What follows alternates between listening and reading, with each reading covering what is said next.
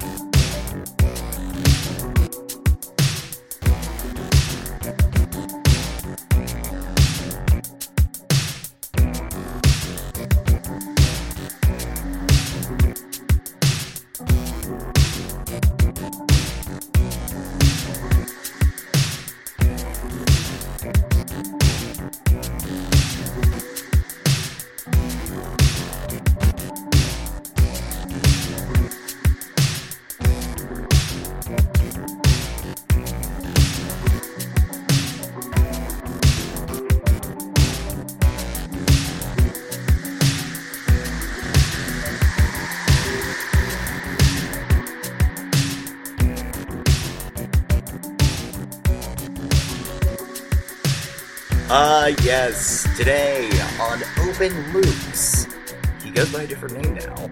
Om R. Paw. Um, yes, he is. He, is the man that uh, he leads WatchersTalk, which I've had the pleasure of being on, the pleasure of uh, participating in several conferences with, and being an MC and and uh, teaching classes on hypnosis as part of your events. I mean, it's been awesome. Um, but Omar is he's I mean, he's one of the top notch researchers in this esoteric and spiritual realm. He is a voice of expanding consciousness, really one of the first people that uh, started using the phrase consciousness, and I was like, oh, that's kind of what we're doing here. Awesome. Uh, he is a mind bender. Very early on, he came on to teach me about the secret history of the Illuminati. Uh, but tonight, we're going to talk about something that I've always been curious about because I've heard him reference, talk about the simulation and the matrix and the stuff, and, and, and it turns out he puts it all together with the Saturn moon matrix. Which we're going to get into. Uh, apparently, it's going to ruffle some feathers, so get ready, folks. Uh, Omar, Omar, thanks so much for coming again on the show. Thanks, my brother. Thanks for having me, and I really appreciate it and look forward to our conversation here this open this evening, and uh, and hopefully open some minds and uh, change some perspectives, and uh, maybe uh, crystallize some perspectives as well, and uh, maybe agree to disagree on some parts, and agree and agree, and disagree and disagree. You know how it goes, and that's just the best way to have a conversation because uh, you know it's it makes it uh, enlightening and challenging for yes. the uh, for the mind and the spirit. I was gonna say you said crystallize. I was thinking about the last time you were on the show. Um, you we were talking about what was it? Trinity consciousness. Is that what you were? Uh... Yeah, yeah, and uh, and and still am, and uh, we still are because uh, you know you mentioned the uh, matrix and uh, you know the way to approach the matrix and to look at the matrix is by understanding the fact that you are, are a consciousness that is observing the spirit and the essence of this physicality so one way you can do that is when you close your mind and you say hello quietly in your mind you hear that hmm. mm-hmm. you hear that and then when you speak it out loud, you say hello, you hear that as well. You hear both of those because you're in a trinity and you're observing down here this physicality. So you're actually in a plane of a matrix with which you're interacting with and you're being observed. Whoa. Oh my gosh. You know what I mean? already, already, I'm you're shifting paradigm for me here. This is this is awesome. Um, I, I definitely think you you yourself have uh, codified that and, and and put that together in a much more tangible way even than last time um, just right there which which implies to me deeper understanding uh, and also last time we talked you were like greg i'm sweating rainbows is that still a thing yeah you know i discovered something about rainbows greg and this is going to blow your mind as well because you see, up until recently, there were no rainbows. As recently as just a few thousand years ago, there were actually no rainbows, and, and there were no clouds, and there was no rain either, and there was no oceans either. There were just a few seas, and the water oozed from the ground. And at some given point, the mantle collapsed, and the little water that did come out created the oceans and when those oceans were created, it created the weather system, the clouds, and the rains, and the rainbows. Now, if we look beneath the mantle, there's more water beneath the mantle of the earth than there is on the surface of the earth by a thousandfold. So at some given time, the mantle was kind of just like resting there. You know yeah. what I'm saying? It's kind of just like resting there, and something happened for that mantle to collapse in on itself. And when it collapsed in, some water escaped, and uh, a lot of it stayed uh, beneath the uh, beneath the earth. And I just don't willy nilly say that, Greg. That is actually written in the scripture. It's written in the Bible, and uh, and numerous other. Uh, sources have said the same thing, and that uh, the weather system that we have today is relatively new, by six, seven, eight, ten thousand years. That's it, nothing more. That's interesting. So wait a minute. What is is is what what what are the implications of that then? I mean, why should we is there something that we should return to here? Is there something unnatural natural about the weather now? I mean, what what do you uh, what, what importance do you place on that? Well, we can't go back to what it was. Yeah, know, naturally, because the, you can't trap the water unless you build you know another landmass on top of the water to trap that water or somehow suck it back underneath the mantle. It's not even possible. So that really yeah that's know, out of the fingers, question. Yeah and that points fingers into the fact that uh, this world is terraformed and uh, possibly a, uh, a projection, an illusion with uh, which we're interacting with. Because when we look at it in the Bible, the Bible clearly is talking about uh, geoengineering and uh, is talking about terraforming and creating light and vegetation and animals and kind of what have you. So it's clearly telling you that something is being built here, something is being created. So if you're an outside source, non-local consciousness that's looking in, you can go in and experience that particular experience, that particular, uh, you know, in this case, Earth right? So the Earth in itself is uh, terraformable, and it has been because it's really is digital. You know, uh, once you get past the physical aspect of reality, this physical is just what made of atoms, and and atoms. There's so much space between the atoms.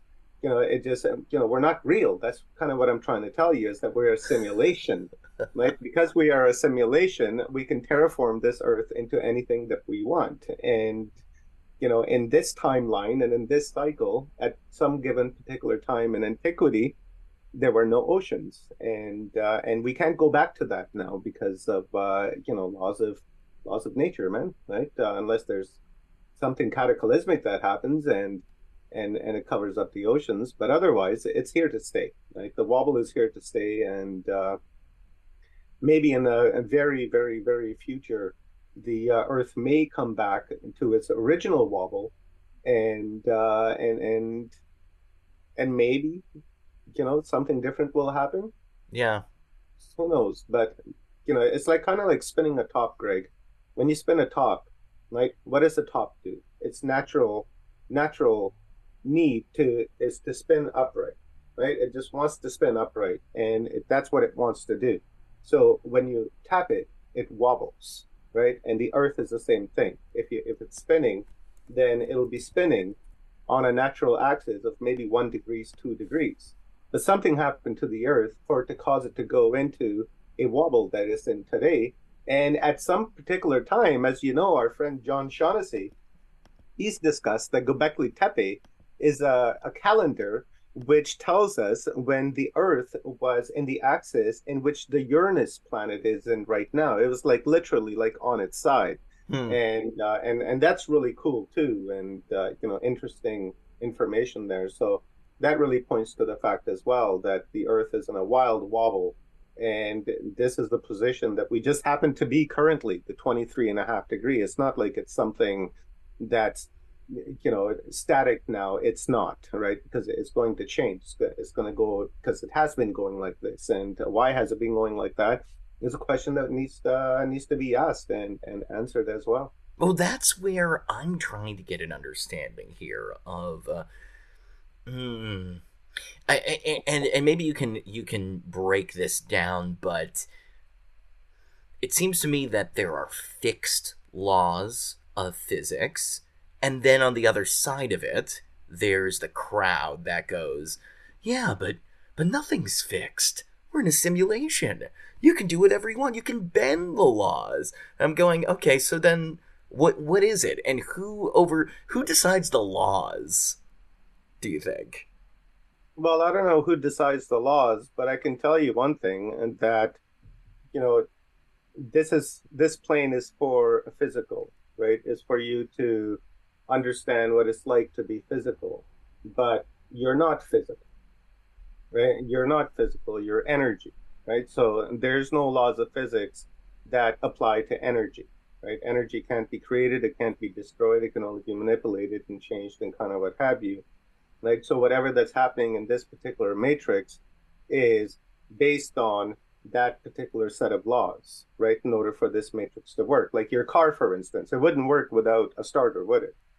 Right? Or it wouldn't, uh, you know, do its job if you had, didn't have a radiator, right? Or if you didn't have a transmission. So, you know, if you look at it as mechanical, then the laws of physics kind of make sense in order for you to have this physical experience because you can't have it coming apart, right? You need to, you need a, you know, working piece of machinery. And is it a machinery, right? We don't know, right? Uh, is this whole universe a matrix? Right? And within the matrix, there's other matrices to to a sense where, say, you want to experience what it's like being a human, so you come to Earth at some particular timeline, or you can choose to be a Martian, and then there's a Martian uh, a matrix that you can interact with, or there's a Pleiadian or an Osirian, and so on and so on. So the question really becomes: Is that is an individual planet a matrix, or is the entire solar system a matrix. Oh, and then no. outside of the matrix, then you have multi matrices, and then all those multi matrices, you know, and same thing to where you can, you know, connect with them and experience those as well. Just imagine Neo's cord in the back of your head. Do you experience this universe or do you experience another or blah blah blah blah blah, right? And and what aspect of it? Kind of like total recall, right? Having that that um, that real experience that your mind thinks is real, but beyond it, you know, outside of this physicality, you know, your your energy and your spirit and your your essence, and that has no boundaries. It can't be controlled, right? Because it's divine, right? It's like kind of telling God that he can only go 60 kilometers an hour, right? God can go as fast as he wants, and because there's no laws that apply to it, right? And we're the same thing right? So once we get out of this barrier in our mind that says, oh, we're trapped within this, you know, particular illusion, which you are, you know, uh, you are, but when you navigate this matrix, you have the ability to write the story as you go along. You know yeah. what I'm saying? Uh, you know, you have that ability within you. But it's this Illuminati force that you were talking about earlier, you know, is the one that's responsible for us not being able to do that.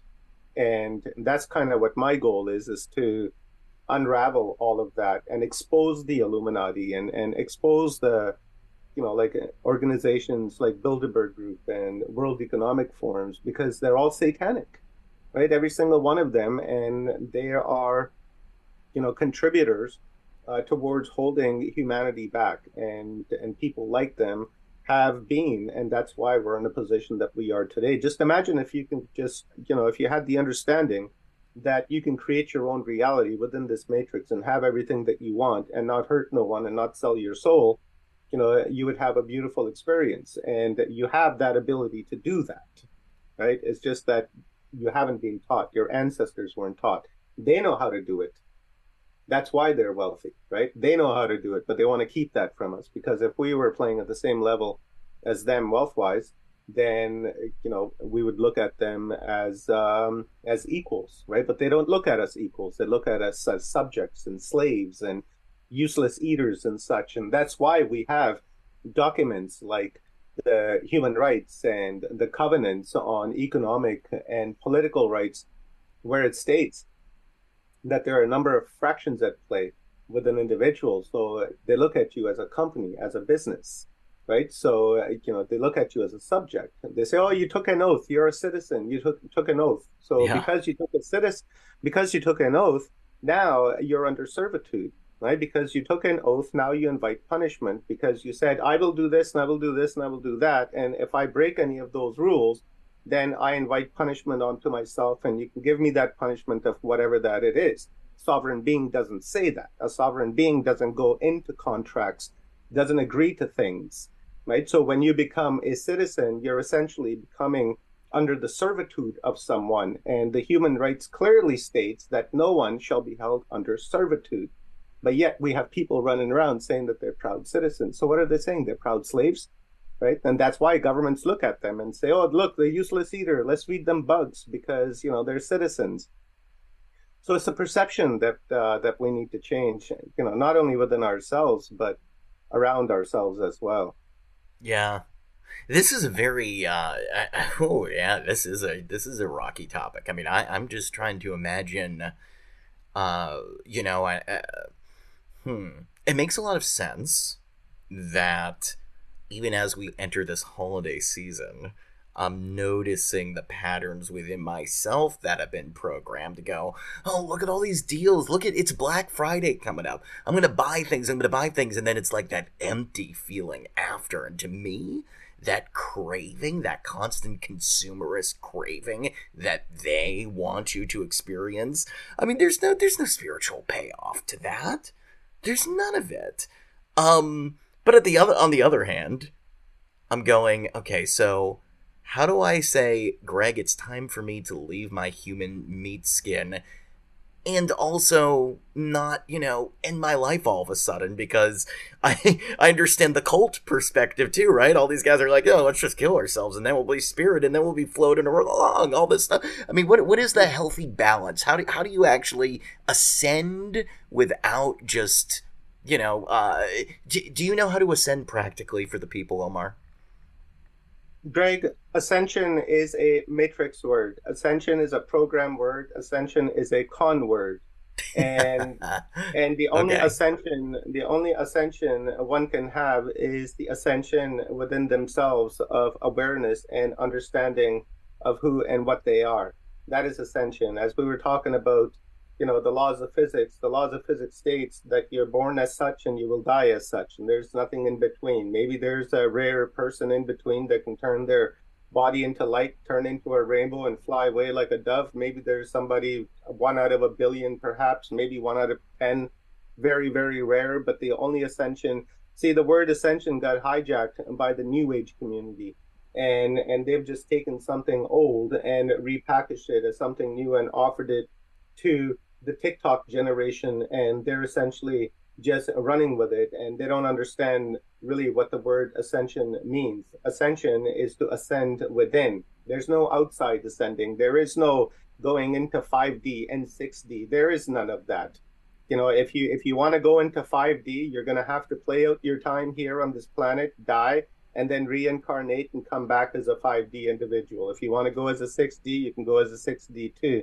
But when you're here in the 3D, 4D, 5D reality that we're in, you know, that is where you're at. And we need to come to terms with that because this is part of the parasitical thinking of the left to where they've made us, you know, they've deluded us with this idea that we can ascend into different dimensions while we are here. It's not possible. The only dimensional ascension that's happening is within yourself the dimensions of knowledge and awareness is changing within the person. Otherwise, it's a parasitical thought. Do you think that there still is this I mean, I, I keep hearing about the the the timelines shift, the split, people breaking. One half is gonna go here, one half is gonna. Do you do you buy any of that, or is that also BS? Well, it's already happening, Greg. When you look at it, look at the mass murder that just happened across the world. You know, millions of people are dying, and like I said, you have to die to ascend. And once you die, then you vibrate into a different reality. So those people that are dying by the millions are actually reincarnating into a different dimension. And that's the dimension that they are engaging with. That's the one that they're interacting with because that's the choice that they made. Right? When you made the choice, that's the choice you made that you want to interact with this particular timeline. So you have to terminate this one and then re-come back to that other one. We've chosen not to do so, so we're still here. But millions and millions are leaving, and really they're leaving by the droves. If you do your research and and, and you look around and listen to alternative news, because that's where really the new, real shit is coming from, and the numbers that they're reporting is are astronomical. Just astronomical amounts of people are living. So yeah, timelines they are changing right? But you know, like I said, you know, you have to terminate one in order to start another. Oh boy, interesting, interesting. When you when you look at you know, Greg, when you when you look at this dimension, right, and this is a three D dimensional world, right? There, there there's three D things here. Now, when you take time and you add time into this 3D, then this 3D becomes a fourth dimension. And then when you add spirit and essence into it that's being observed by consciousness, then it becomes the fifth dimension. So you're already vibrating in the fifth dimension. So there's no need for people to think that they're in 3D. And they're, you know, if they're in 3D, then they don't understand the time dimension. They don't understand the conscious dimension of any of that because consciousness in itself is a dimension right is a dimension that experiences maybe other dimensions experience too but you know consciousness in itself is an expression yeah this is what i love about you omar you you're you, you kind of speak like a hippie, but you're not annoying about it. Um, you know what I mean? I mean, some of these people are just so much, and it's so ego driven. Um, you know, I, I don't even. Uh, I, I feel like a couple years ago there was all these manifestation coaches, and I, I, I don't even. I mean, I'm sure manifestation is still popular, but uh, is it a little? It doesn't really feel ground. Something about it has always felt vibrationally off to me, and yet you were talking hmm. about. You know what is the difference? What's the difference between sitting around and being like, "I'm going to manifest my dream life," and actually, hmm. uh, you know, having some kind of meaningful experience. It takes a number of things, Greg. One is that you have to get rid of that coach, right? Because that coach is poisonous, and uh, and you have to get rid of it because that coach is interjecting its thoughts into your mind for you to agree to what he's saying in order for you to create your reality. So fundamentally, at the root, you're not really experiencing your own thoughts. You're experiencing yes. someone else's thoughts. And then thus your dreams don't become true because they're not coming from your heart, they're not coming from your spirit, and they're not coming from your essence. They're coming from someone else to which you're agreeing with. And why you're agreeing with it is because you're egotistical. Your ego is saying, Yes, yes, yes, I want that. You're salivating at the idea that you want that. But then you're lying to yourself and you're tricking yourself into making yourself believe that it's spiritual so when you leave, live that type of false type of life, then of course your manifestations aren't going to come true. But manifestation is very, very real. You have to sit around and make manifestations, but you just can't just sit there and blow it out your ass and say, "Oh, I manifest a Ferrari," and and just sit on your ass eating chips and playing, you know, PlayStation and making TikTok videos. You actually have to go out and you have to do something in order for that to come true because the universe will give you what you want because you're essentially asking yourself to give yourself that. So just sitting at home, those opportunities are not going to come your way. So you have to leave your home. You have to go out and work. You have to try to attain it for yourself. And as you're doing it, opportunities will present themselves for you to have that Ferrari or to have that house or blah, blah, blah, blah, because that opportunity will be presented to you. Somebody's not going to come to your door and knock on it and say, "Hey, Greg, here's a trip to Mexico for a year. You know, all paid for, and good luck. See you in a year. Make us a documentary." It's not going to happen. If you want that, you have to go out there And somewhere on your path, you'll come across someone who will offer you that. And you'll be like, holy shit, I thought about that. I asked for that a month ago, six months ago, last year, five years ago. And wow, it's happening. That's how manifestations work. The way the new age manifestation works is a setup for failure. And not only that, but it creates bad karma for yourself because you're lying to yourself. The more you lie to yourself, the deeper in the hole you fall. Hmm. Yeah, that is fascinating. And what's fascinating is in the same way that the ego can play tricks on you. Uh, when you when you have say like if you have anxiety, you know you can go learn some mindfulness technique about identifying if you're anxious about something or not and then you can start looping in your head i know i do this about you start thinking about the technique and then you start like the the ego is a very tricky thing. It is i, I get why people compare it to lilith. Some people say it is satan. I mean uh, people have gone that far. But i can kind of see how this happens in the new age and in the spiritual field. It's like it's just a little left of what might be the truth, or at least it looks like it. It can look like it, but it isn't actually the thing. It, it's uh, I, I don't know. I mean, I I see why people. I mean, Omar, I, I don't know if you have any guidance except you know like yo, watch out because you could instantly be pulled into some false paradigm. But it seems a little hard when it's just not clear what is what is pure and what has been tainted by an agenda. Um, they they look very. It can be very elusive. Do you have have you do you have any wisdom about how to sort through what might be satanic versus what's not? Yeah, absolutely. You know, just uh, every time these guys tell you something, just think the opposite. You know, whatever they tell you, just think the opposite. If they tell you they're doing good, they're doing bad. If they're doing bad, then obviously they're doing good. You know, it's just the just the opposite. And another thing, uh, you know, I have to say, you know, maybe I don't I don't want to offend anybody out there, but the truth is the truth. You know, you mentioned the word uh, anxiety, and uh, anxiety is is just something that's relatively new. And uh, you know, and if you suffer from anxiety, then you know, in my mind, you're a pussy because you can't deal with you can't deal with reality. You can't deal with the fundamentals of what the world is throwing at you. You know you look back at generation x like my generation for instance you know or my parents generation or even people that are born like in the 90s right? Uh, you know even when you look at them you know they don't they, they don't have that anxiety. They never freaked out you know they just took life as it gave them and they ran with it. And back in those days you know people didn't wear glasses you know i mean like mind glasses to where you know whatever that was being fed to them they just took it as it was. You know it used to be as that way but you know as really it broke open for everyone with generation x with my generation because we began questioning and our parents kind of like really seeded that idea and that thought in our head after like the vietnam wars and all the protests. And at that time you know the illusion people were buying the illusion that was being sold to us. And since that time up until now we're just been questioning questioning questioning. So for us you know when we look around we understand in our mind but again it comes back to the programming that you mentioned earlier uh, the christmas programming you know it all comes down to that greg. It all comes down to that. It's all in the programming.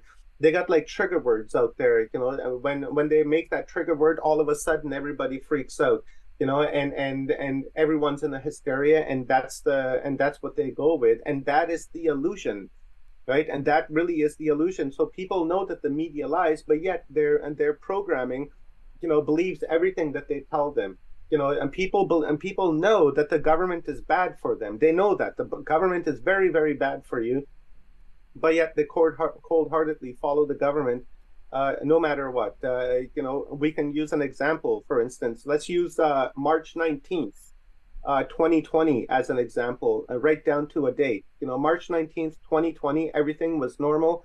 Everyone was hating on the government. When you ask somebody about a politician, they'd say, I hate that motherfucker. I can don't trust them as far as I can throw them. I hate the government. They have too much control, blah, blah, blah, blah, blah. You know, that's what you would have heard on the street. Then came March the 20th. That's when the scamdemic was uh, called. And then on that day, when the governments called for people to be locked down, guess what people did? They didn't need to acquiesce. Acquiesce means unwillingly locking down. People just willingly ran off into their little caves and just hid in there. You know, and, and that's what I mean by programming. The day before they were saying they don't trust the government, but today the government's telling them to do something and they're running off doing it without any question. And look at the consequences that came from that. Right. So the illusion, that is the illusion, you know, is, is the programming that's within us. And we have to understand when that trigger is happening within the self and when that trigger is happening societally as well and and just raise the alarm bells and and try to reach as many people as you can. But of course the masses aren't going to come yeah. right? Very few people are going to listen.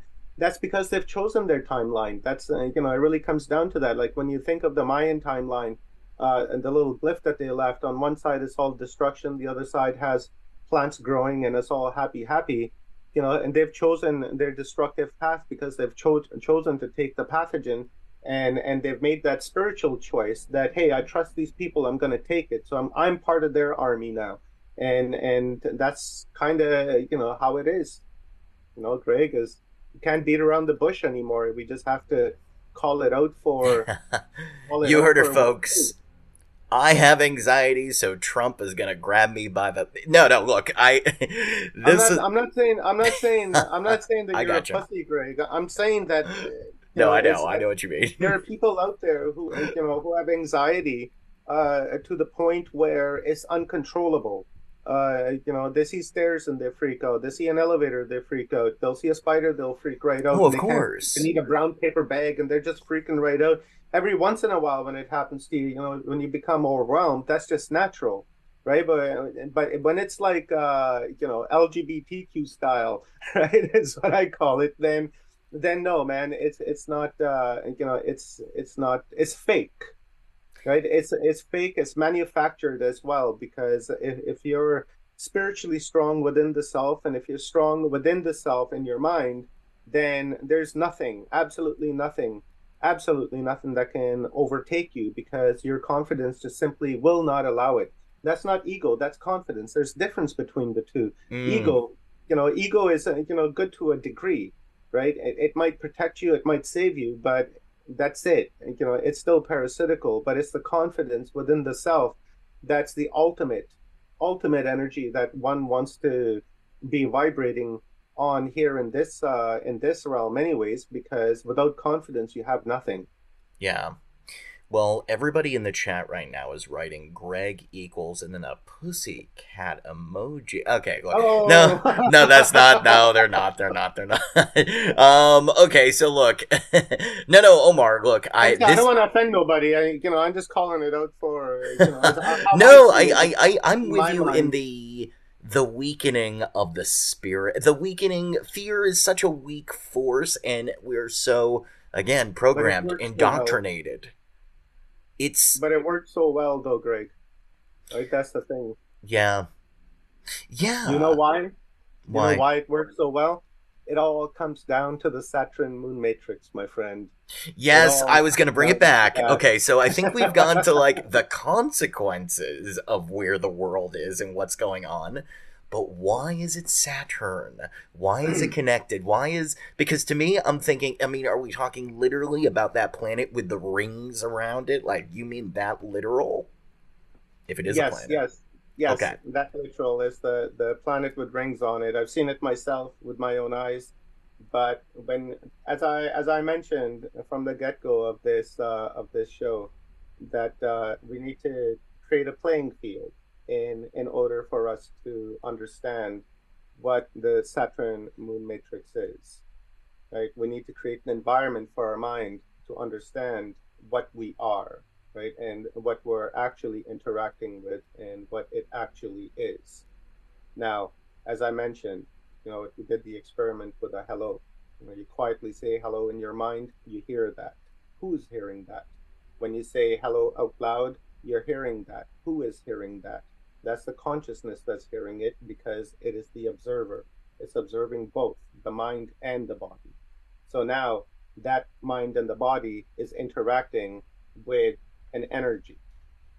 So now we've created a matrix, right? Now, as we were saying, is this universe the matrix, or is this the Earth the matrix, or is this solar system the matrix, or is it that every star is a matrix because of the energy output that it has? Now, Saturn may appear to be a planet in this holographic universe, but we are interacting with an information field because that is what a matrix is. A matrix is an information field. So when we look at Saturn on the information field, it is a field of information. It is a matrix, which is projecting a particular reality, right? So that's where it comes down to is is the sun a matrix? Is the solar system the matrix? Is the earth the matrix? What is the matrix? I would suggest and hypothesize that Saturn is the matrix and Saturn is projecting this reality of this earth, this physical earth upon us for us to experience and interact with. But unfortunately, it's a trap, right? It's being it's a it's a trap because it's there to it's there to steal your energy. It's there to steal your loosh. The entities that come through it are the ones that are engaging in this uh, environment that we're dealing with right now, with this satanic environment, because Saturn is the planet of death. Saturn is the planet number eight, right? Number eight, when you turn it sideways, what do you get? You get the infinity sign. Now, to go even a little bit further, you know, it mentions, you know, Jesus mentioned this himself, that Earth is Satan's planet, that he is the God of this planet. Now, Jesus said that, that Satan is the God of this planet. Now, Satan, or sorry, Jesus, worships another God, right? So now, how can there be two gods? Yeah, that's a great question. How can there be two gods? Because Jesus says that Satan is the God of this world.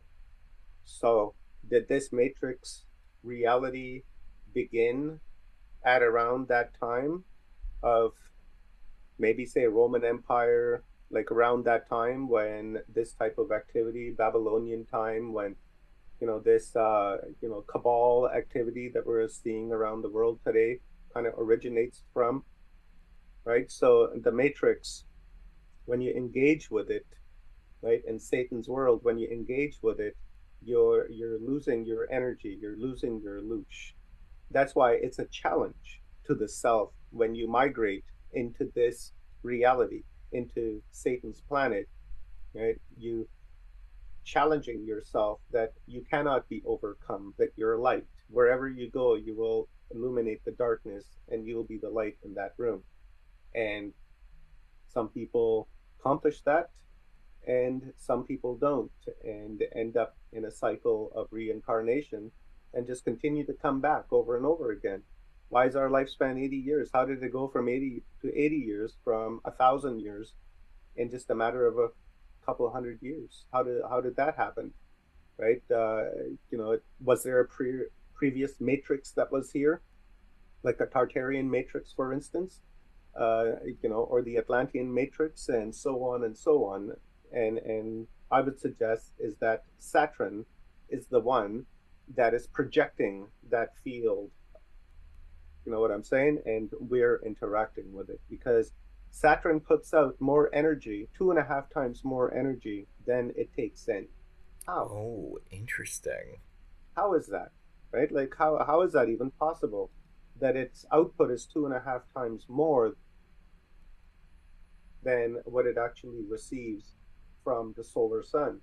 Now, now the rumor goes, Greg, is that back in the day, not that long ago, that Saturn was the actual star in the sky, and our star may have been there, right? But have been a binary star system, but it's not really mentioned, right? Saturn was the star. That's why it's called the dark star, the dark sun, the black sun, right? Uh, the Lord of the Rings is uh, is Saturn, right? So back in the day, Saturn was the sun, and it was up close to us too. We could see it. It was so close to us, we could see it, and something happened, right? Something happened in our solar system that rearranged all the planets. How is that even possible? How, how do you move planets around, Greg? Right? Emmanuel right. Immanuel Velikovsky talks about it you know, uh, Uranus and Venus switching spots, and uh, you know, it's you know, how, how does that happen? You know, how is this pool table going on on on our planet? So again, that gives us an idea that perhaps we are interacting with something that's artificial and has a reset point to where you know a particular game is played out and then a new one loads up and then a particular game and a new one and so on and so on and this time around satan owns the planet and if you got god the jesus trinity telling you that there are two gods besides himself like there's him the god the holy son the ghost and the spirit kind of deal right so he's god and then you have another one that is uh that's satan that's god but we're under the impression that Satan is a fallen angel, right? God's favorite angel. So, you know, it's contradicting itself. So, you know, what is he? Jesus? Is he an archangel or is he uh, a God? But Jesus says he's God, so we have to take his word for it, right? And, uh, you know, so this could be hell, right? You essentially, you know, could be in hell for because it's Satan's planet. So if it's Satan's planet, that must mean that this is hell right? It must mean that if, oh if Satan owns this, gosh. if Satan Wow. owns this place, then it means that this is hell, and whatever you did in your last life, like you have to pay the sentence here, right? And because life has been deduced down to eighty years, then you know whatever time that you have to do in hell, right? Con- consider it like a prison for consciousness, right? Rehabilitation kind of thing, right? So if you've been sentenced to say fifty lifetimes of hell on earth then then you have to come here and reincarnate 50 times and then and then go through that and then maybe after the 50th time you get parole and you get released you learned your lesson and you'll never come back to this matrix ever again. You know who knows? But uh, you know all evidence kind of points to that direction because on this world when you sell your soul to the devil right? Like a lot of uh, you know hollywood stars and musicians and artists and kind of what have you they've done. You know they say when you sell your soul to the devil you get everything you want right so there's the god of this world and that is providing for you right giving you what you want but as long as your allegiance is with him to carry out its dirty work but now if you ask your god right of this world right? He doesn't give you anything and he tells you no. You have to have your hardship and suffering. And then after the hardship and suffering, you can have peace. But for the time being, no, I'm not helping you. You're there, you're a bad boy, and that's the guy that's in charge. And and that's it, right? Tough love kind of thing. So that's kind of how I'm interpreting this whole uh, Saturn moon matrix. But hell doesn't have to be bad, Greg you know, as you know, it is bad. Take a look around. You know, six, seven thousand children killed in, in, in Palestine just recently, and you know, there's wars going on all around the planet. There's hunger. You know, there's drug addiction and disease.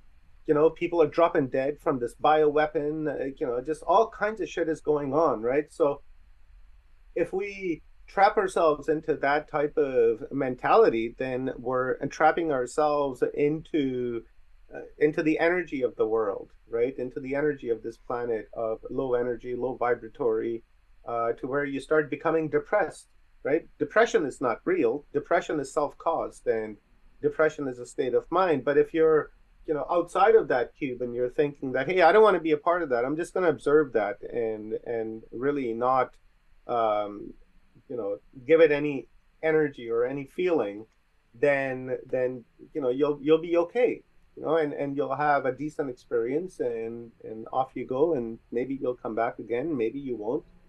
It uh it really it's about that. It's just about being nice. Now, wow, wow, this is so much to take in here. Uh, it makes me wonder about.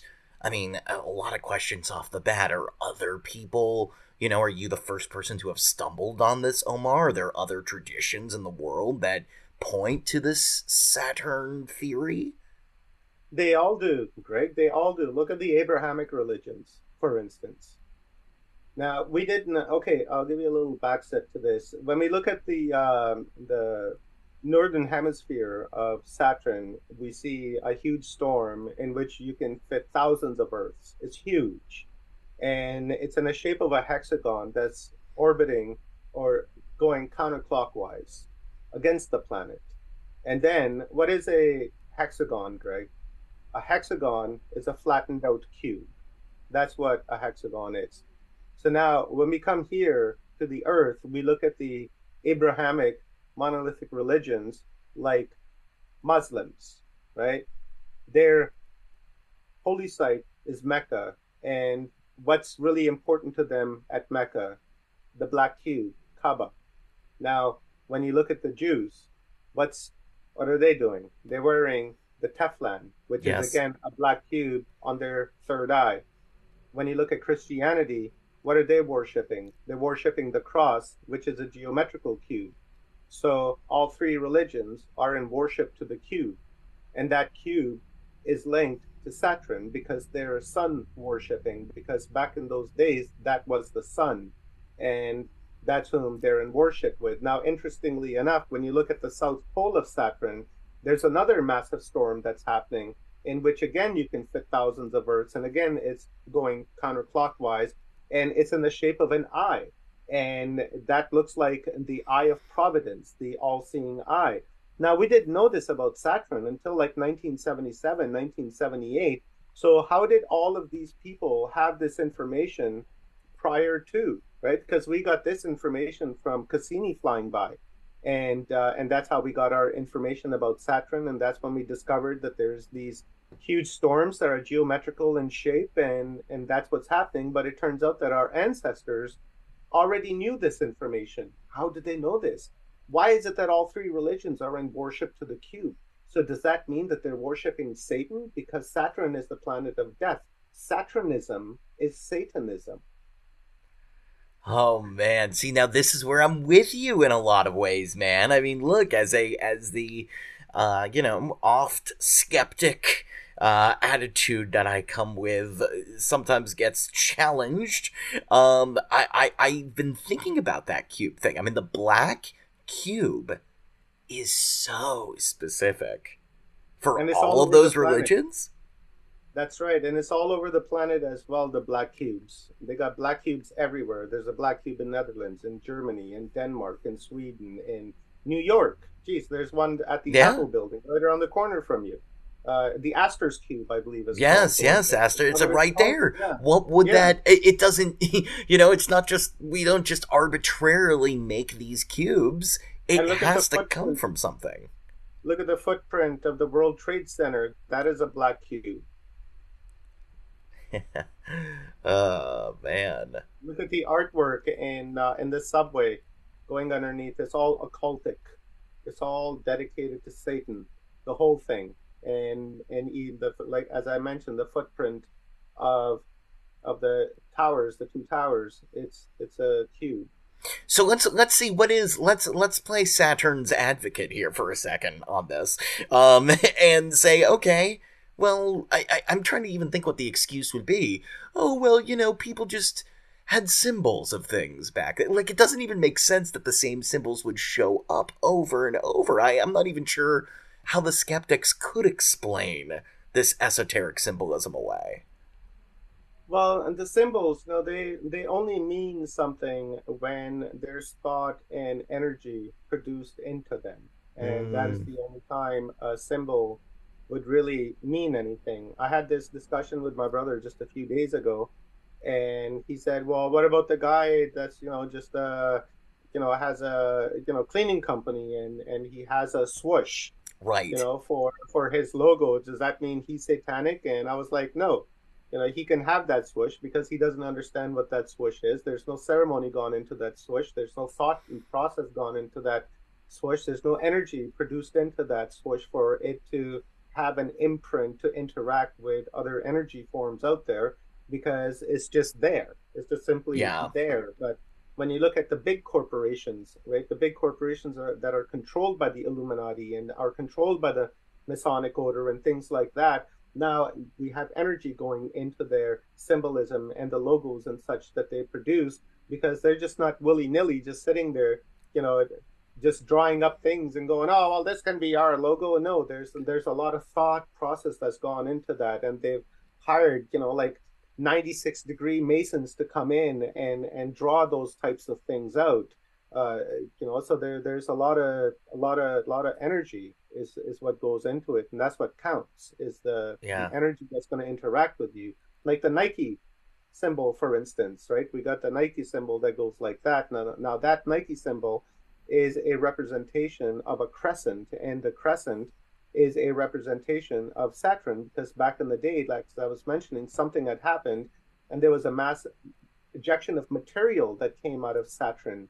And as the Earth was changing from season to season, the, the, the reflection of Saturn would change as well. There was a dark hue in front of Saturn, and the side of it would appear as a crescent. So as seasons changed, those crescents would move.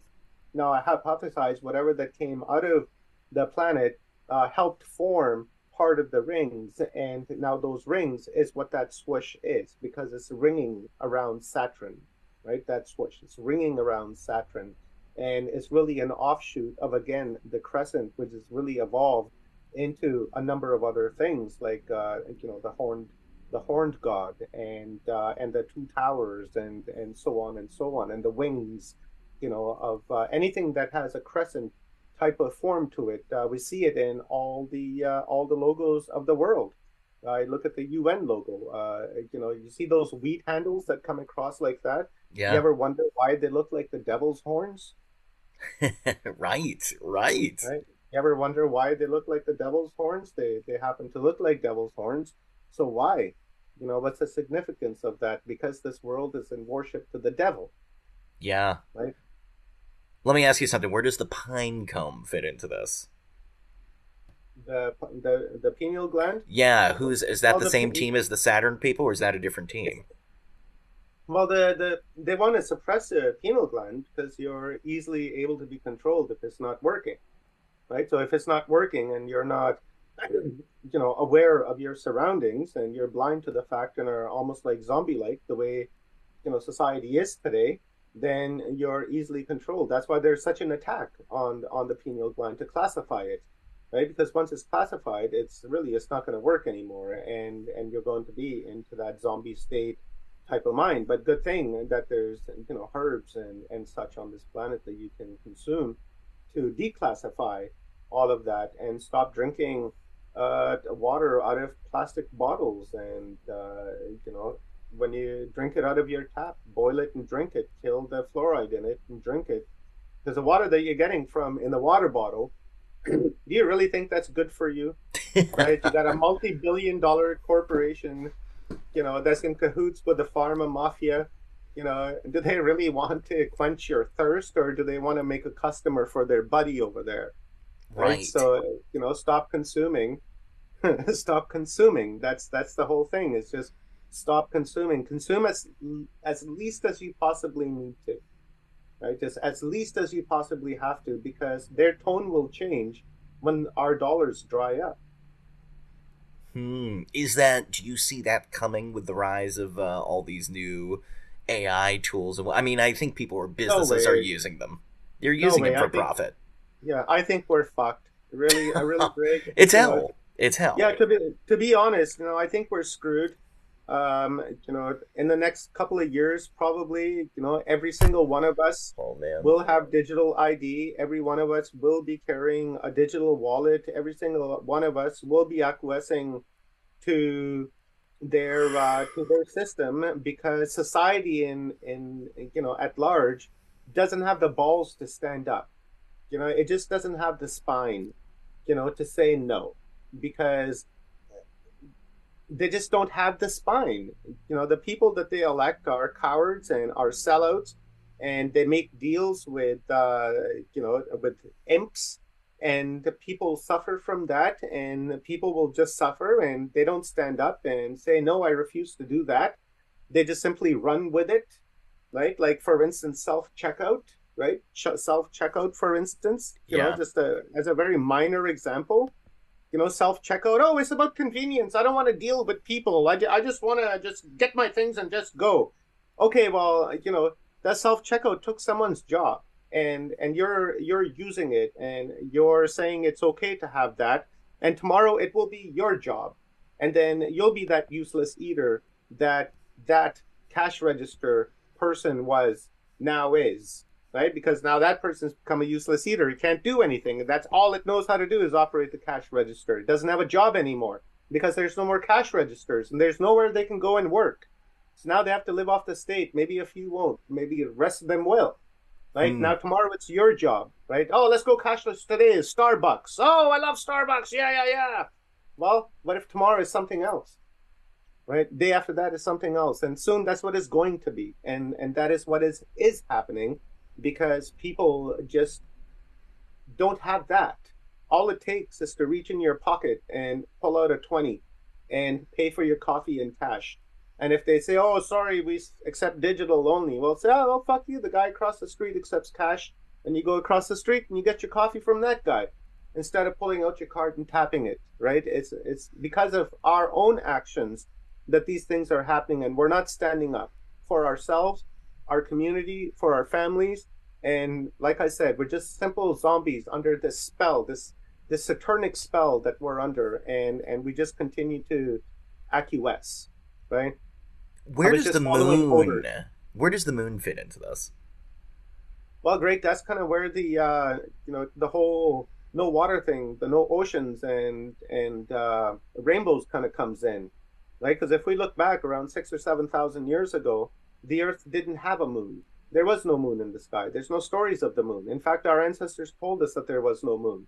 Uh, you can look at the Arcadians, the ancestors of the Greeks. They said that there was no moon. You go to the Indians in Colombia, they tell you that there was no moon. You go to the Indians up here in North America, they tell you that there was no moon. The moon just suddenly showed up. The moon just willy nilly just came out of nowhere and it just positioned itself to where it is today.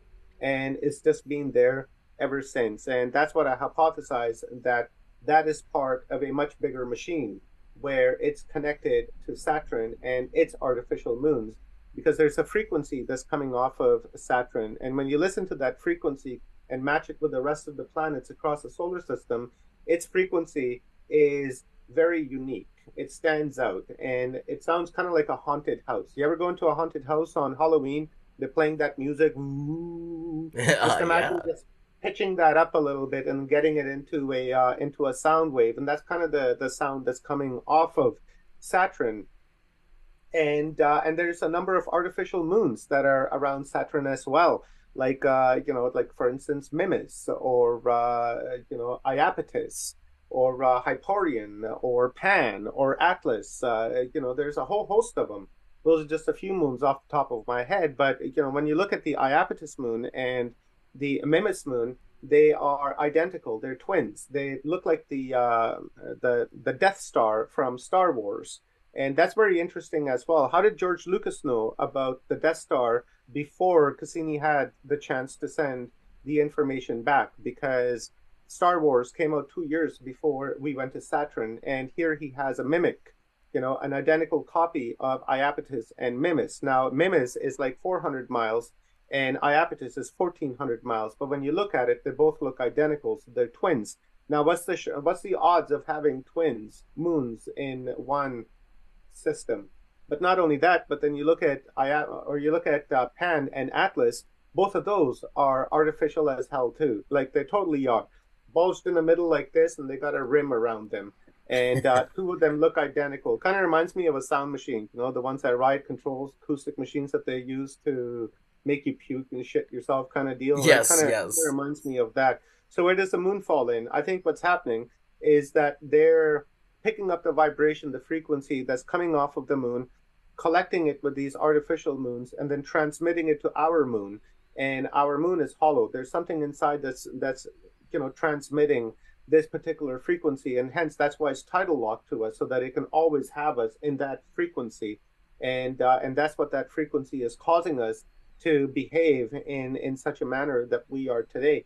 Now, interestingly, there was a uh, experiment done. I saw this video of uh, the scientists, and uh, they had these couple of mice in a maze, and they put some cheese out in this maze, and they let the mice go, and the mice were going around. They were doing their business, and they would find food, they'd eat it, they were happy, and they were content, and they would get along, and they were friends, and uh, you know they they did what they had to.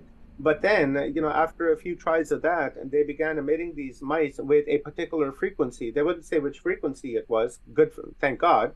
But uh, you know, they wouldn't tell you what frequency. But they began emitting these mice with a particular frequency, and these mice lost their minds. And just right out the gate, as they came out, they had no idea where to go to go get their cheese.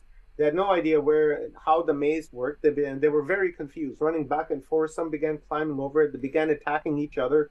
They began fighting each other. And and oddly and interestingly enough, as soon as the second they lifted the frequency off of the mice, they went to being being docile and impotent.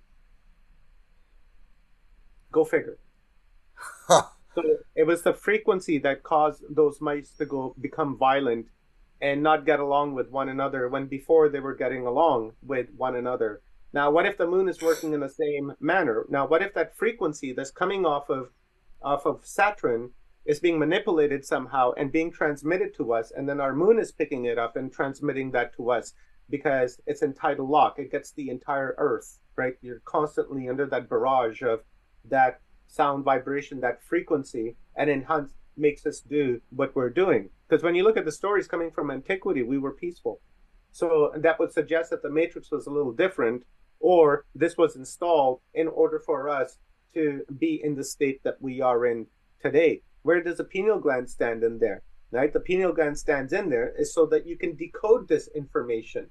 Right? So you can decode your reality. You can you know decode everything that is happening so if that's calcified then you're really decoding whatever they want you to decode and thus we're trapped into this uh, into this uh, uh, violent very very violent planet Yeah.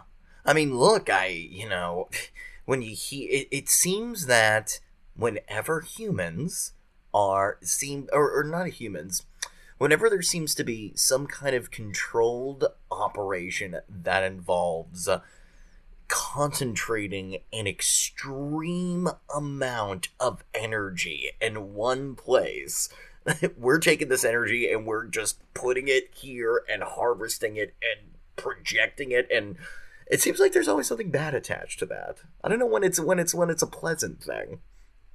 well we got hijacked and we're a food right? Uh, and we're, we're food to these things. Uh, they're they're they're called the archons right? They're spoken about in the old testament and uh, you know in in the quran they're like the jinn. And these are you know interdimensional um, you know beings demonic beings essentially that vibrate at a distortion that's not where we're not able to decode their presence right? Because we can only see what is it? Like point zero zero zero zero zero zero zero five percent of what's actually in front of us. So we're not able to really see and hear everything. So this entity it vibrates beyond that. It can see us but we can't see it so what it does is that it feeds off of your dense energy. It feeds off of your anger. It feeds off of your sadness. And it creates those environments for you to interact with so that you're constantly in that state perpetual state of fear and loss fear and loss because that's the energy that this thing needs in order for it to survive. So you're food for it right it's rearing you like we rear chickens and and that's its only goal with you is to feed off of your energy off of your loosh now you ever see somebody who's like 30 years old and look like they're 60 you yeah. know and and you know it's because they've lost their and you know there's a predator parasite attached to them and they and, and it's sucking the life out of them. You know it's sucking the loosh right out of their body. And you ever see somebody who's like 70 and they look like they're 40 right that person hasn't allowed that to happen to them because they're vibrating at a such a, a, a love environment that love distortion that this parasite is not able to attach itself to you. I would suggest that everyone has this parasite, a few of them, attached to them, and you've probably seen them at some particular point or another because they're very dark. Now, if you shut your lights off in your room and just lay there and stare into the darkness, I guarantee you, you will see a few of these dark things roaming around and you'll be able to pick them out from the darkness because they are that dark. And you just have to simply just like lay there and just look around your room. And after a few minutes you'll see them start buzzing around. Whoa. no bullshit. No bullshit. They're attached to us. And the only way to detach them is to be in love. Just be in love accept everything be in love don't give a shit take life as it is. You know, it is what it is because you know when when you when you formulate yourself in that manner, then what you're doing is you're taking life on one day at a time, like one day at a time, and you're not. You may have long-term plans in your mind, but really you're taking it one day at a time. And this parasite can't attach itself to that. It, it, it needs something that's deep rooted. It needs for it needs to attack your aspirations. You know, it needs to attack your dreams. It needs to destroy that in order for it to have some sustenance. It's a horrible thing. You know, it really is. You know, and you would find that on Satan's planet. Really, you you really would. You know, when you think about it, you would have all of these imps and demons and shit that are running around. You know, maybe we can't see them, but definitely they're there, right? But we can see them. Look at Satanyahu in uh, in Israel right? Uh, responsible for killing like seven, eight thousand babies so far, right? Uh, you know, and look at uh, Biden, you know, good old Brandon, right? Same thing. Trudeau, you know, Castro up here, right? right. in, in the UK, you know, these are all demons, you know, all of them. They're all demons, and uh, they're operating on their behalf. Yeah, man. I mean, uh, that is that is intriguing. Very controversial views here. Um, uh, oh man, what, what, Greg, what, they're only controversial to a programmed and uninformed mind. Right? So only the insults today, contra- sir. yeah. No, it is going. only controversial to those people, and it is only controversial to someone who is only willing to listen to only their thoughts and what they say is the truth and the final truth. It's only controversial to those closed-minded people, right? And and we we can say that they're closed-minded, so they must be anti-Semite. You know, they you know that's what I say. If they're closed-minded, then they're anti-Semite.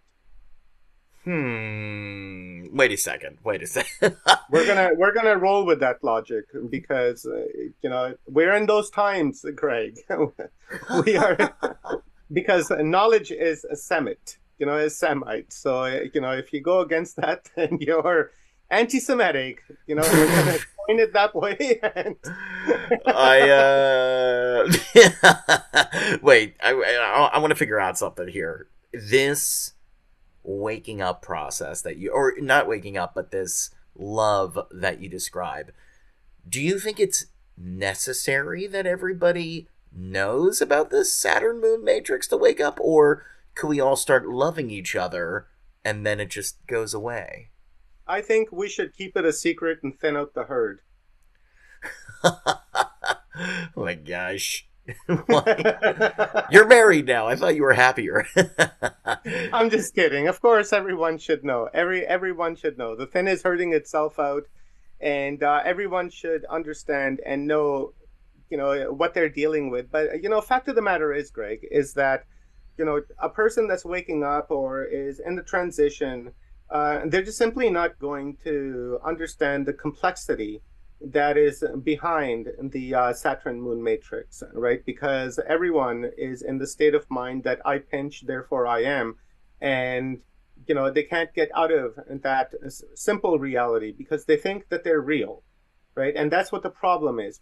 You know, as long as you think that you're real, you're just simply not going to understand the Saturn Moon matrix. Once you understand and realize that you're a projection that is being projected into this plane in order for you to understand it or to experience it only then will the saturn moon matrix like really make any sense That's fascinating.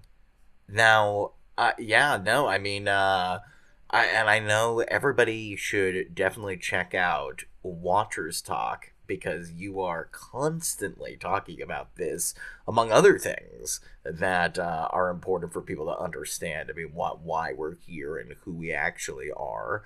Um, you know, we we we've linked to that. Uh, which also will be in the show notes. You can check it out on YouTube, and there, there's a Telegram chat room and uh, a projection of you.com. Um, yeah, I mean, this is this is some very. I'm thinking a lot about how I'm living in hell right now, and it might actually be hell, and I've never really, I've never really thought about it that way tonight until tonight, my friend.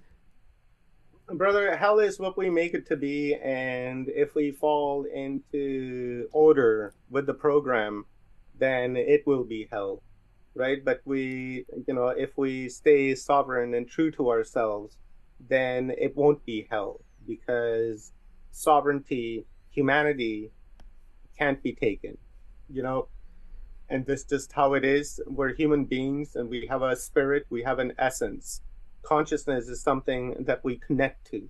And through that, we experience and we become aware of what's happening here. The spirit and the essence doesn't understand, it's just there right? It's just their consciousness is what's decoding and understanding of what's happening here.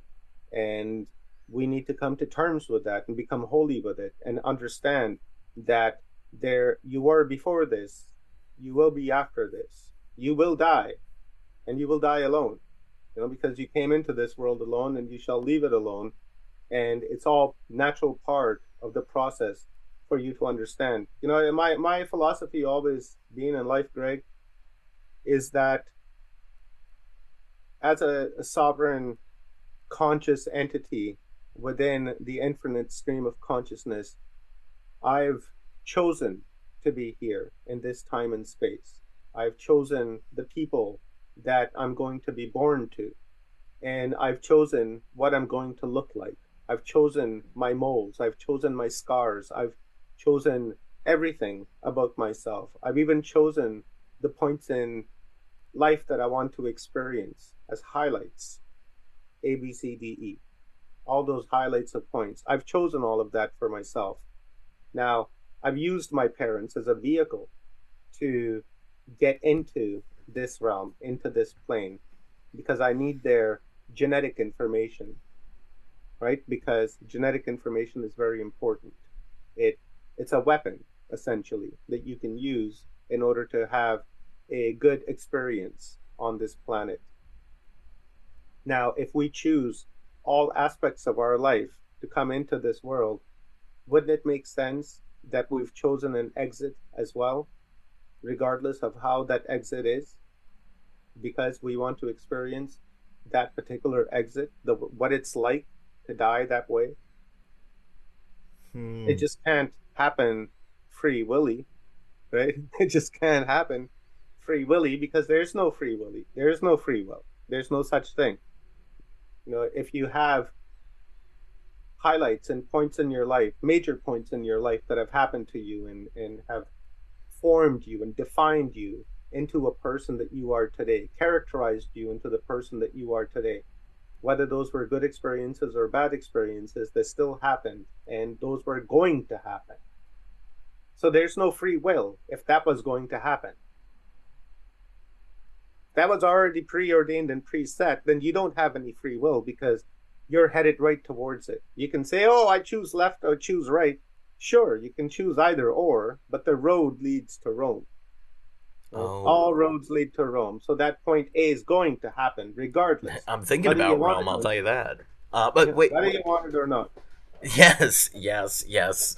Um, oh man, I. Whew this has been a this has been a doozy. I mean, there's a lot to sit on here.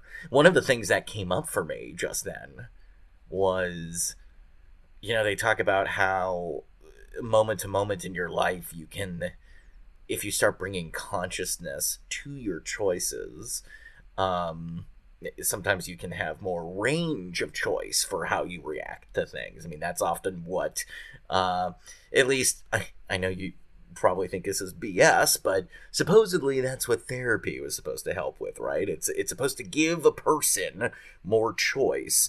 Um, but I like the idea of every moment when even when you're I mean, I wonder how many people, Omar, when they're doing something they don't genuinely enjoy doing, could say like to themselves, I'm choosing to do this, and then they ignore that voice that feels bad.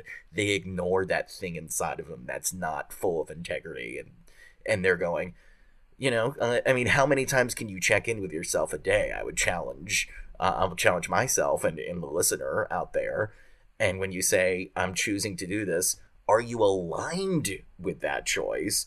Or is it just something you're actively ignoring and you're going on with it? I mean, I feel like it's a it's a call to live with a lot more intention than I think a lot of people do when you actively are choosing every moment and deciding to pay attention to that. I think if your choices are being made subconsciously and you're acting upon those choices, then those choices are probably the real choices, the real things that you need to be doing, rather than the conscious choice, because the conscious choice is biased, is egotistical, and it's Hmm. false and it's fake because it's been fed into your mind by the programmer. Now you're seeding your thought off of that, but subconscious is not. Subconscious is going off of what you need, why you're here, and what your real operation is. That's what it's working on. So the conscious mind is sidetracked and it can't be trusted. Yeah. So at And the end, of, therapy too. Therapy too. You know, I, I you know. well, I don't trust the. I think there's an industrial I complex there. Yeah, I tell you, Greg, I, I got a big problem with therapy. Let's hear it. Let's hear all the takes. You know, I, I've been to a lot of therapists. You know, like I, I've been I've been to a shit ton of therapists and you know, I've been in and out of the system, right? I was in the system when I turned about uh, 12 years old, and I was in the system until I was 25. And I did a fair bit of time in prison, and I did a fair bit of time, you know, locked up as a child. And I was given a lot of therapy, attempted to give me a lot of drugs, and everyone who I saw get therapy got fucked up even more. Hmm. I chose not to get take therapy. I would fight it. I was like, lock me up. I've been locked up for 23 and a half hour days for two and a half straight years because I refused to take drugs that they wanted me to have because they wanted to control me while I was in prison. I refused. I was like, no. So my consequence was I was going to sit there. Now I was watching everybody else who was taking these drugs and taking therapy. They're just fucked right up. They're foobarred. They're just foobarred. They're they're fucked up beyond all repair. Hmm. And I consider myself to be a pretty sane person because you see what therapy does. Again, therapy injects ideas. Therapy injects thoughts. Therapy injects false reality and and and not genuine thought, not your own grassroots thoughts that's coming from your own soul, from your own essence, from your own heart, is coming from someone else. They're suggesting it to you. They're telling you that you're crazy. Now, if you tell somebody that they're crazy long enough, then they're going to begin to believe it and they're going to begin to act it. Right? That's and that's what therapy is all about. They want to keep people crazy. And and that's why I don't agree with therapy. You want therapy? Go talk to your mom. You want therapy? Go talk to your dad. You want therapy? Go talk to your sister. Go talk to your brother. Go talk to your cousin. Go talk to your auntie. Go talk to your grandparents. Go talk to your uncle yeah. that's where that's where you're going to get therapy that's where you're going to get heart that's where you're going to get advice that's where you're going to get you know love because that's what therapy really needs to be it needs to be love not somebody dissecting your mind and telling you things that you need to be doing where you know your dad or your relative can do the very same for you your best friend you know whatever you know whatever man you know that's the therapy that people need you know so when it comes to commercial therapy I'm just not down with it because I've seen way too many people get destroyed by it, and uh, and I, I just don't stand for it. I feel that it's artificial and it's part of the agenda, you know, part of the transhuman agenda, and it's not good. Yeah. I mean, when I picture Satan, I've always thought of Dr. Phil. So. Uh, Dr. Phil looks like Satan's cue ball, anyways. Looks like Satan's cue ball. He's part of that. Part of that. Uh, yes. Uh, well, look, everybody, we got this event coming up, um, which is one of many events Omar Oh. does. But I just want to put this out there, even if you're listening after the fact, because we know it's Thanksgiving when this is getting recorded. But uh, the Marys of the Bible uh, will be a panel discussion. November 26, 2023 at 7 p.m. Pacific. I mean, look at the we got some good people on here. Uh, Phil Gruber, Kiara Windrider, Stephen and Evan Strong. Um, you know, I mean, you guys are always delving deep into the origins of our world, but this is just one. It Look, I mean, first of all, if you aren't able to make it live, this is the type of stuff that Omar puts up for free um on on his channel WatchersTalk which we'll link to um i mean what are you going to be talking about in that This right here, Greg, is a panel panel discussion. Uh, it's one of my late ones. uh, doing this at uh, 7 p.m. Pacific Standard Time on November 26th because uh, everyone is in Asia. Uh, Stephen and Evan, they're in Australia. Uh, Kiara is in India, and Phil is in Malaysia. So I'm the only one that's on the West Coast Wi-Fi instead of me going. You're the early one. that's right. So I have to sacrifice. So I'm gonna have to do the late one. So it's set up for 7 p.m. Uh, we're probably gonna go for about three, four hours. It's a panel.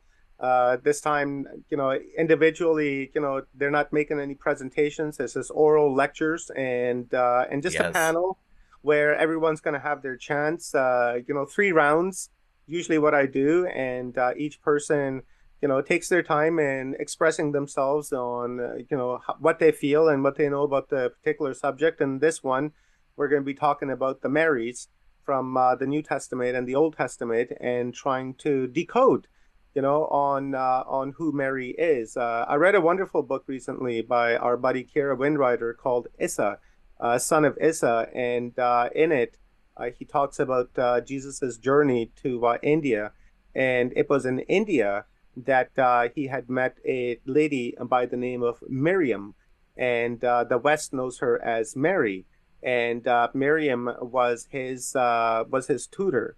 And uh, she was teaching him about uh, how to attain kundalini energy. And he spent i think it was like nine or ten months in this one particular temple as mary being his his guru essentially and then uh, and then he left and then it was a few years later that they met up again and by that time mary had been elevated to uh, to like a master class and uh, around that time she had said uh, or jesus said that he was going back to uh, bethlehem and uh, Mary said that she will see him later. So now that tells us is that Mary was from India. Uh, she wasn't uh, Jewish. She wasn't uh, Middle Eastern. wow. That in fact she came from India and uh, and met Jesus and hooked up with Jesus um, in in Jerusalem. And then all the uh, biblical stuff, uh, you know, went down after that. But when you look at a, a lot of characters from from the Bible, um, you know, it has a lot of Vedic, uh, Vedic, uh, you know, Abraham and Sarah, uh, you know, and and uh, you know Moses, for instance, is buried in India. Um, Jesus's twin brother, uh, Thomas, uh, he's also buried in uh, in India. Um, there's and there's just a lot. There's just such a huge connection with India when it comes to Jesus that it is uh, it's incredible. So you know that's going to be Kiara's take, and and then um, Phil's going to be discussing about uh, the magic of Mary, and uh, Stephen and Evan are going to be giving us like the Gnostic yeah. um, background of uh, of the Marys, and uh, and I'm just going to be a moderator because uh, I am a um, you know an amateur. I'm there to learn. So as questions pop up, I'll ask the questions. But really, I wanna I wanna let those four minds just uh, explore one another because Phil Gruber had mentioned that he would love to do a panel with Stephen and Evan, and I was like, hey, wow, you know, why don't we bring Kiara in, talk about Mary because uh, Yeah. Knows a lot about that, and he's like, yeah, let's do it. And uh, so it's been a few weeks in the making, but it's happening on the 26th, free of charge, and uh, anyone is welcome. And uh, come in, you know, put your input in. Let us know what you think. Let us know what uh, what Mary means to you, uh, Mother Mary, and also uh, Miriam, Miriam, Miriam. Yes. I, I just can't call her Magdalene anymore because, you know, Magdalena is a town, right? So, uh, you know, essentially it's Mary of Magdalena, like Leonardo of Da Vinci, right? So I can't say Mary Magdalene anymore because, uh, you know, all everything is pointing towards India of her being Miriam, right? So, uh, yeah, yeah, come and come and join us and tell us what you think. yes, yes. Uh, very cool. WatchersTalk. Om Ar Pa. Um, hey, for those skeptics out there, for those people that are going, is is Omar a product of Saturn? Is his channel being broadcast on that planet right now? Um, what do you have to say? Why why are you not the spawn of Satan? is uh, because I know who and what I am, and uh, I know that I am a point of attention that is having this uh, Earth experience, and uh, I could care less about uh, the good and the evil. I could care less in people's conflicts. Uh, it is too uh, small for me. I am I'm a divine being. I'm much bigger than this particular matrix. I am an infinite being. I'm everything that there ever was, ever will be, ever has been.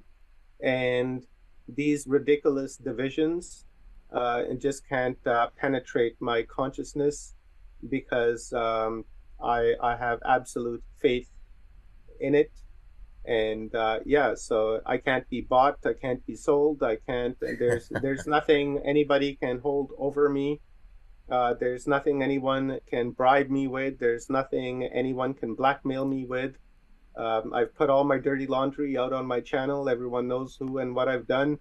Uh, my crimes weren't horrendous, but yeah, I hurt people. That's what I had to do when you live on the streets, when you live in prison. You have to hurt people. And that's what I did. Did I enjoy myself doing it? Sometimes I did, sometimes I didn't, but it had to be done. And and I did it and I paid the price for it and so yeah all my shit is out there. So that's how it is greg is i have yes. nothing i have nothing that uh you know they have nothing that i want is essentially is is what it, it comes down to. They have absolutely nothing i want. Nothing that they have interests me uh, because i'm not here for that right? I'm i'm here for omar right? I'm i'm here for omar for omar to have these experiences that i've had up until this point and whatever this coming in the future i welcome it. And that's what i'm here for. And if i see an injustice happening along the way then i'll be outspoken about it. But you always are. take, facebook knows you are. Yeah but i'm not going to take sides. You know i i, I i'm not going to take sides. Um, like for instance uh, you know this this thing that's going on with palestine and israel. Uh, I, i've been accused a couple of times now of being anti-semite and want to see Israel removed off the face of the map? And my answer always is, it's like, no, I don't. I want to see a two-state solution. The Jews that are in Israel, they're Canaan's people, just like Palestinians are, and they both to deserve to have a homeland. They both deserve to live in peace with one another, and that's it. I'm not hating on this, and I'm not hating on that. Yeah, they did this, they did this. Now they're fighting. What can I do about it? You know I, I, can just be an observer and uh, and I can say hey look this this guy kicked him in the balls.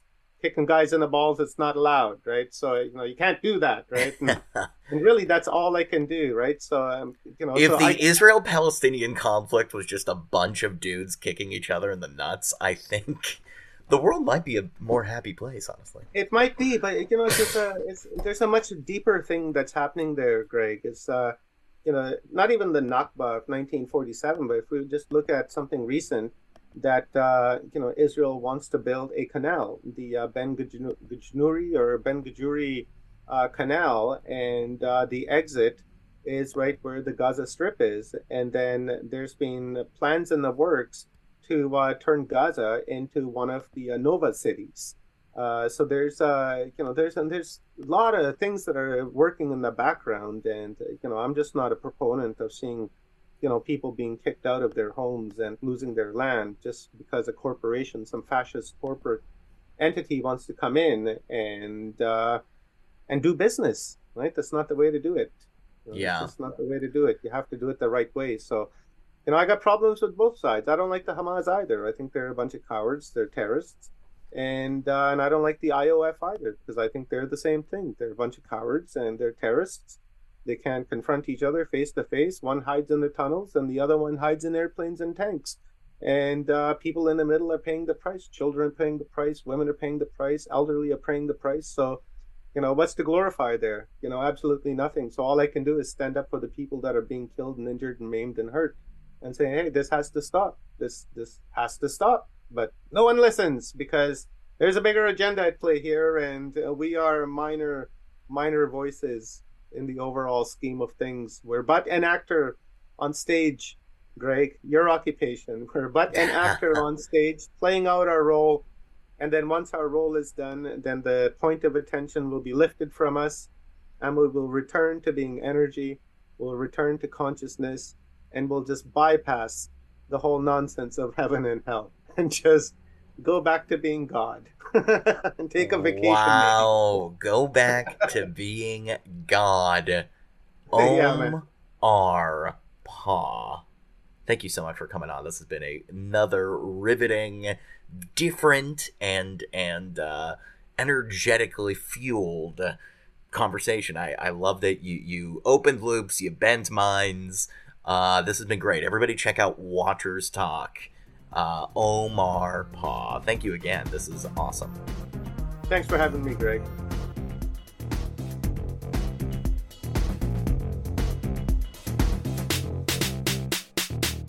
Omar Paugh. What a guy. Thank you so much for coming on, my friend. My masculinity and manhood is always in question. And you just opened up the wound. But it's okay, because this was about the moon matrix. We took the red pill, we took the blue pill. And if I really need to turn up my masculinity, they have all those really cool colored pills at the bodega down the street. I want to thank Rodney McGilvery for the theme music. I want to thank Zero Boy for the pre theme music. If you like this podcast, go to ratethispodcast.com forward slash open loops. Let's hear it. I love you all. Take care.